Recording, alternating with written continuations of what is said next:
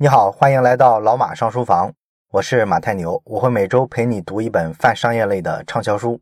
咱们接着讲改革的逻辑。这期呢，咱们聊一聊产权改革的事儿。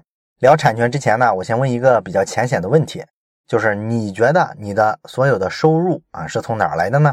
啊，你可能觉得这还用问？收入肯定是挣来的嘛。那挣钱又是凭的什么呢？大部分人可能会回答，因为我努力啊，我付出了劳动啊。我在公司上班嘛，所以我挣这份钱啊，这个呢当然是对的哈。你付出了努力，所以说呢你能挣到钱。但是问题是，你能挣到钱，其实不光跟你的努力有关。在市场经济里啊，所有的能挣到钱的这种活动，一般来说呢，你都需要付出硬性的成本。比方说咱们做一个小生意啊，开个水果店啊，开个淘宝店啊，这个咱们都懂是吧？肯定需要本钱。那你说，如果你不是干这个，你只是出卖自己的劳动力啊，比方说你去工地上搬砖。那我就是干体力活，是不是我没有本钱呢？其实也不是，你也付出了本钱啊，因为你搬砖搬得好，需要体力充沛，所以啊，你就不能缺营养啊，你得吃饱饭。那这些吃饭上的投入，其实也是你干这个活的基本的成本。所以说呢，收入这个东西啊，肯定跟你个人的努力有关，但是从根本上来说，它也是需要有一定的投入的，这就是所谓的本钱。那么了解了这个呢，我们其实就很容易建立起一种财富观。我们就可以知道呢，所谓的财富啊，其实呢，本质来说就是一种本钱。有了这个本钱呢，我们就可以日后拿它来赚别的收入，这就是所谓的财富了。你看，可以这么理解是吧？那么这个理解呢，实际上是一九零七年的时候，著名的经济学家费雪他提出来的。他曾经说过一句话，他说：“资产就是产生未来收入流的财富。”然后跟这个差不多的意思呢，咱们之前在讲《穷查理宝典》那本书的时候，查理芒格呢在书里说过，只要能让钱生钱，这就是资产；如果不能让钱生钱，反而说消耗你的钱，那这都不叫资产。所以说呢，按这个概念呢，你买一个纯消费品，比方说买一辆车啊，这个就肯定不是资产，因为车买了之后马上就是折旧的嘛。不管你怎么卖，以后它都是贬值的。所以说呢，车这个东西啊，虽然你用会计上的手法，它会把它看成是一个非固定资产，是绝对严肃认真的资产。但是呢，在咱们说的这个资产里啊，它不够格啊，因为它不能让钱生钱，不能让财富增值。那么说到这儿呢，关于财富的概念，咱大概就理清了，是吧？财富呢，就是一种资产，而且呢，是一种能让你啊在未来赚钱的资产，它是我们变富有的本钱。那么财富它的价格由什么决定呢？你要是有经济学常识的话，你肯定会知道，这个呢需要拿到市场上去做交易，它值多少钱呢？你通过交易就能发现。那么这个问题呢，传统的经济学啊，在最近两百年里啊，其实回答的非常好了。那么唯独有一件事，传统经济学啊一直忽略，最近几十年才开始发现的，就是所谓的产权的概念。这个是经济学上一个相对来说比较新的一个发现。这个产权呢，其实是所有市场交易的前提。那什么是产权呢？产权通俗的来说，就是你多大程度上拥有某种资产、某种财富。那么产权如果不清晰的话，交易其实是非常难达成的。因为什么呢？产权不清晰的话，你的交易成本是非常高的。交易成本一高呢，这个交易发生的频次就很低啊，甚至不会发生。这样呢，其实你就很难发现这个资产在市场上应该是什么样的价格。当然了，这么说还是有点抽象哈，咱们还是举一个简单的例子。比方说吧，在农村啊，你有一块地，那这块地你觉得它值钱吗？其实不是很值钱啊，因为同样一块地，还是这么一个面积，只要是在城市里，那你发现它价格完全不一样啊。在城市里你卖地，怎么着一亩地也得卖个几十万，是吧？你要是在北京、深圳这种地儿，那了不得了，巴掌大的点儿地儿都能卖出上亿。所以说，农村的地跟城市的比啊，那就非常的不值钱。那你说，同样都是块地，为啥说它在农村跟在城市价格差这么多？啊，这里边差在哪儿呢？其实主要就差在产权。那所谓的产权是个啥呢？简单来说吧，好比说你有一块地，这个地呢，你可以拿来种玉米啊，长小麦啊，这代表什么呢？代表这块地有产出收益的能力。所以说呢，这块地值多少钱，就跟它产出收益能力的高低有关系。同时呢，还跟另一个因素有关系，就是说你是不是完整的拥有这块地的产权。那么你说产权这个东西，你拥有就是拥有，没有就是没有，怎么还有一个中间态呢？啊，你是不是完整的拥有？我还能不完整的拥有吗？确实是啊，这个在咱们国家，尤其是农村的产权的情况，其实现实的状况呢就是这样的。在农村呢，这个地不管是耕地呀，还是什么建设用地、宅基地，其实农民呢都对它没有纯粹的拥有，农民只是对它有部分的拥有权。你比方说这个宅基地吧，宅基地这个东西呢，规定是说农村的这个集体的成员，每个这个家庭成员呢，其实都可以从这个村集体里啊申请一块宅基地，然后呢自己在上面盖房子。但是呢，你拥有的只是这块宅基地之上盖房子的这个权利，这个使用权，你没有完整的产权啊。这是什么意思呢？比方说你城市里啊，你买一个房子的话，咱们都知道，连同下边的地皮的使用权你都是有的，是吧？这个使用权呢是七十年产权。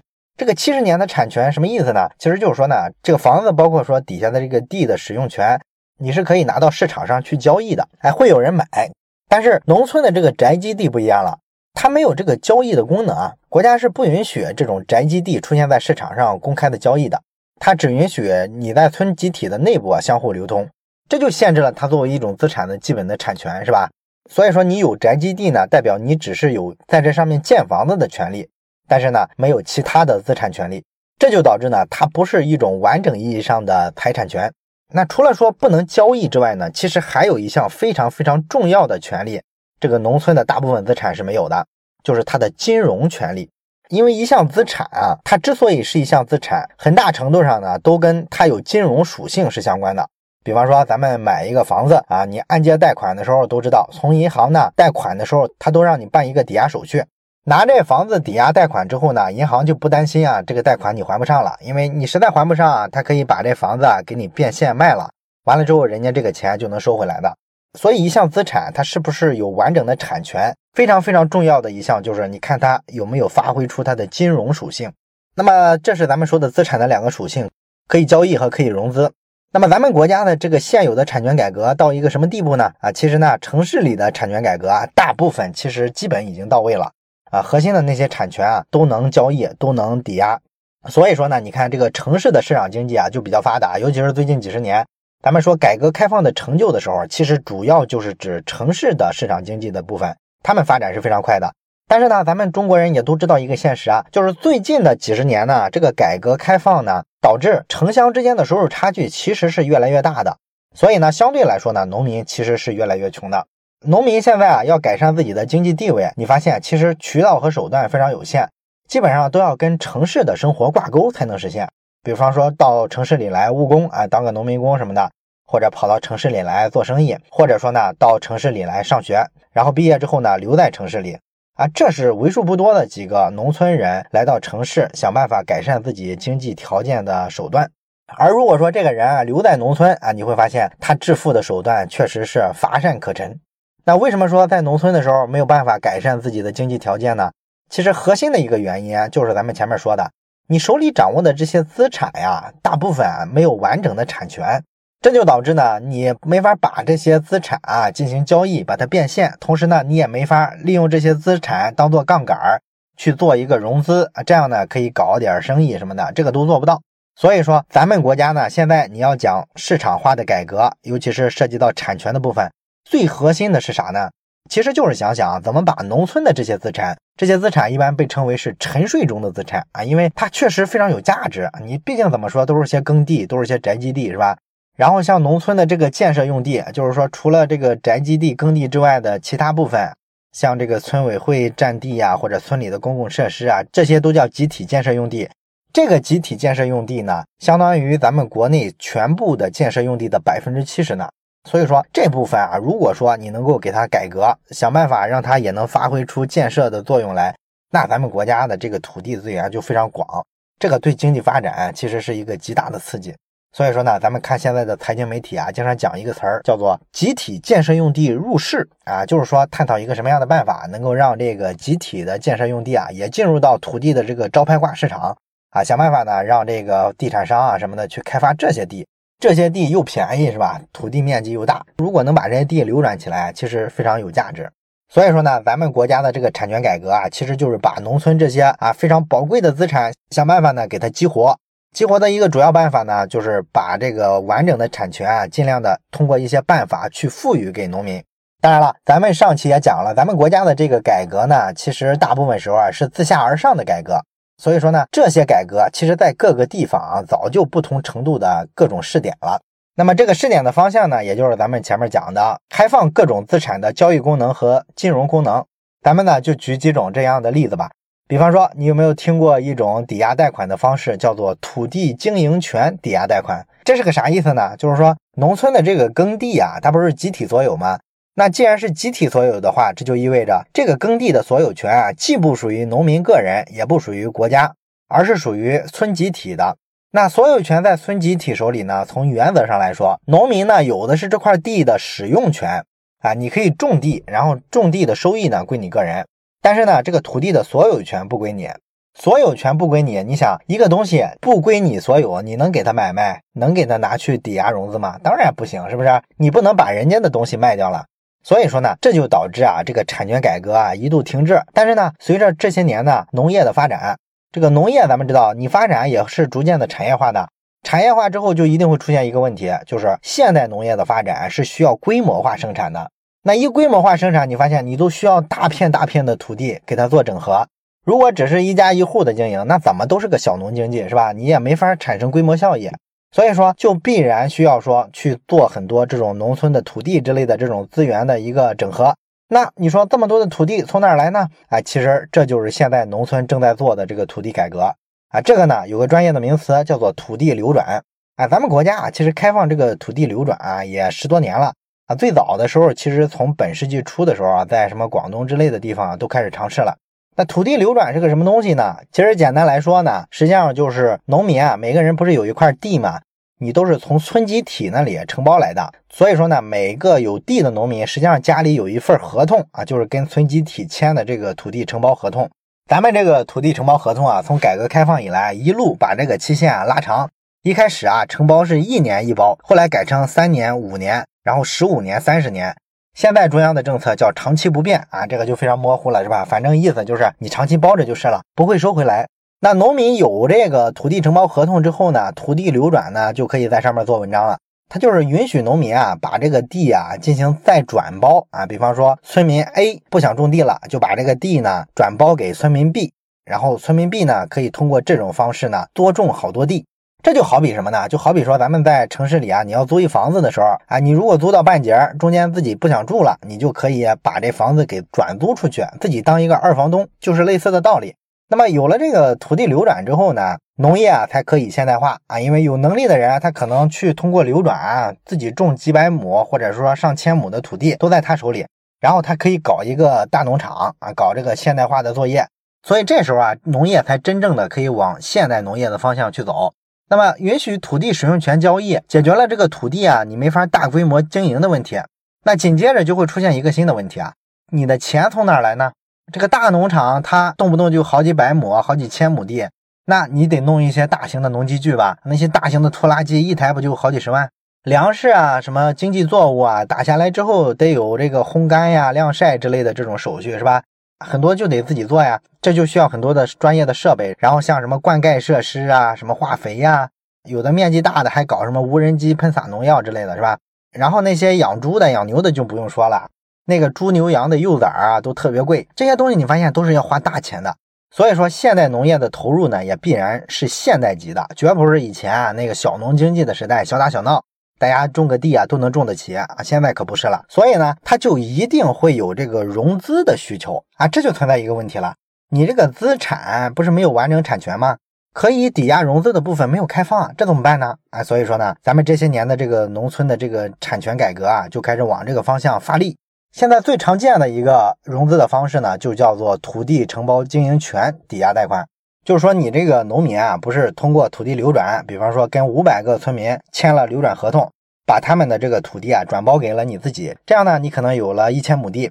完了之后呢，你就拿着这些你跟他们签的这个转包合同，再找到政府某个相关部门，然后让他给你换一个大证啊，一张产权证书，一个资质证明，上面写着呢，我证明你有这个土地的经营权，长期拥有到哪一年。然后呢，政府部门给你盖一个章。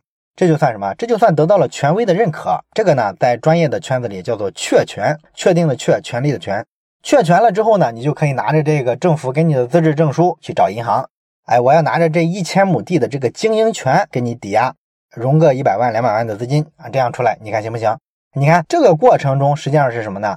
首先是政府拿自己的信用帮你做担保啊，因为他这个确权上毕竟是要盖章的嘛，所以要承担一定的责任。而银行呢，一看政府是认可的，所以说。他就愿意拿这个东西啊给你抵押做融资贷款。这就是所谓的土地经营权的抵押改革，这个做试点。目前呢，其实在国内啊，这种试点已经做的比较多了，范围已经算比较广了。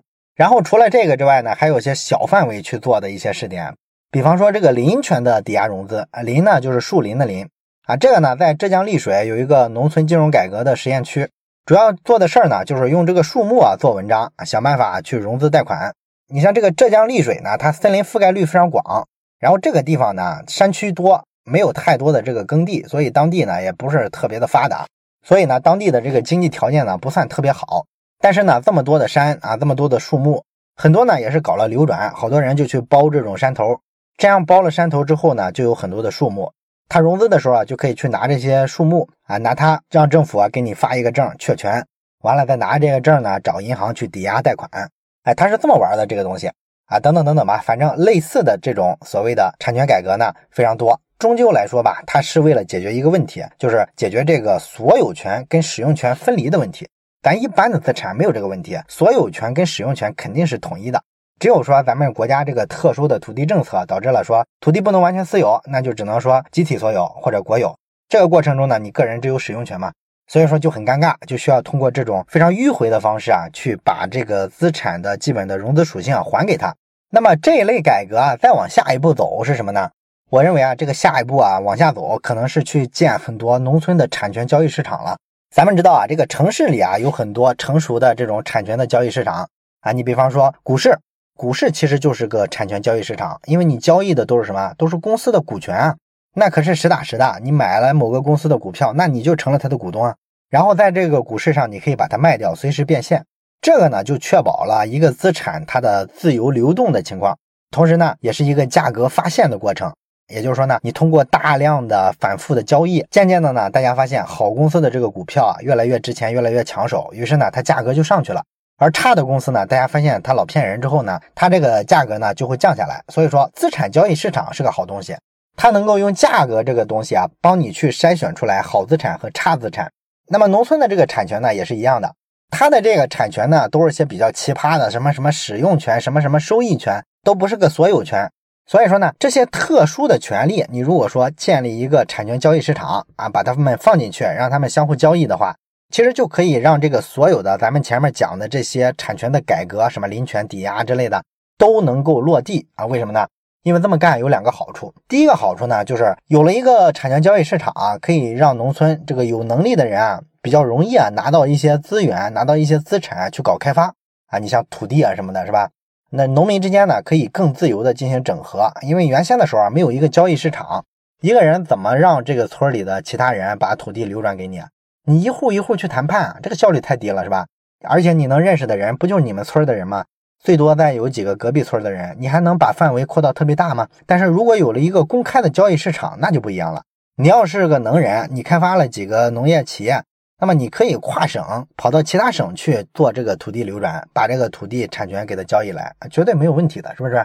所以说这个产权交易市场啊建了之后，就有利于呢让农村的这些优质资产啊给它集中到这个有能力搞开发的人手里，这样呢物尽其用。而其他那些人呢啊你也不想种地了，也没有能力去搞开发，那你就把这个地啊租给他，自己收个租金就行了嘛。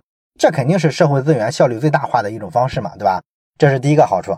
那么还有一个好处呢，就是你银行啊，不是说用这个什么土地经营权啊、抵押贷款之类的吗？那你做了这个抵押贷款之后呢，你总有可能出现这个风险嘛，就是出现各种坏账嘛，这个钱他还不上了，还不上了，你说我处置你的抵押资产呗？但问题是这个使用权你怎么处置？我把这么多地的使用权扔给你银行，然后你银行的人不干别的了，去种地啊？怎么可能嘛，是吧？你总归需要把这些抵押物给他想办法变现，你去哪儿变现呢？你交给法院拍卖，法院怎么可能把一千亩地的使用权拍卖出去呢？是吧？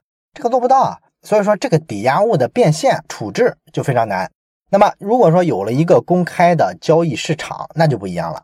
你这个银行啊，发现有什么坏账，把这个抵押物啊直接挂到市场上，很快就变现了啊，你就能把这个钱收回来了。所以呢，这也是让银行放心，让他支持农村搞这个产权改革的一个非常重要的前提。所以说呢，下一步的产权改革啊，各地啊可能会陆续的建各种农村的产权交易市场。那么除了咱们上面说的这几项产权的改革之外呢，还有一项农村现在做的比较多的改革呢，就更激进了。可能在南方的很多农村，其实已经做了好多年了。这是什么改革呢？就是所谓的村集体的股份制改造。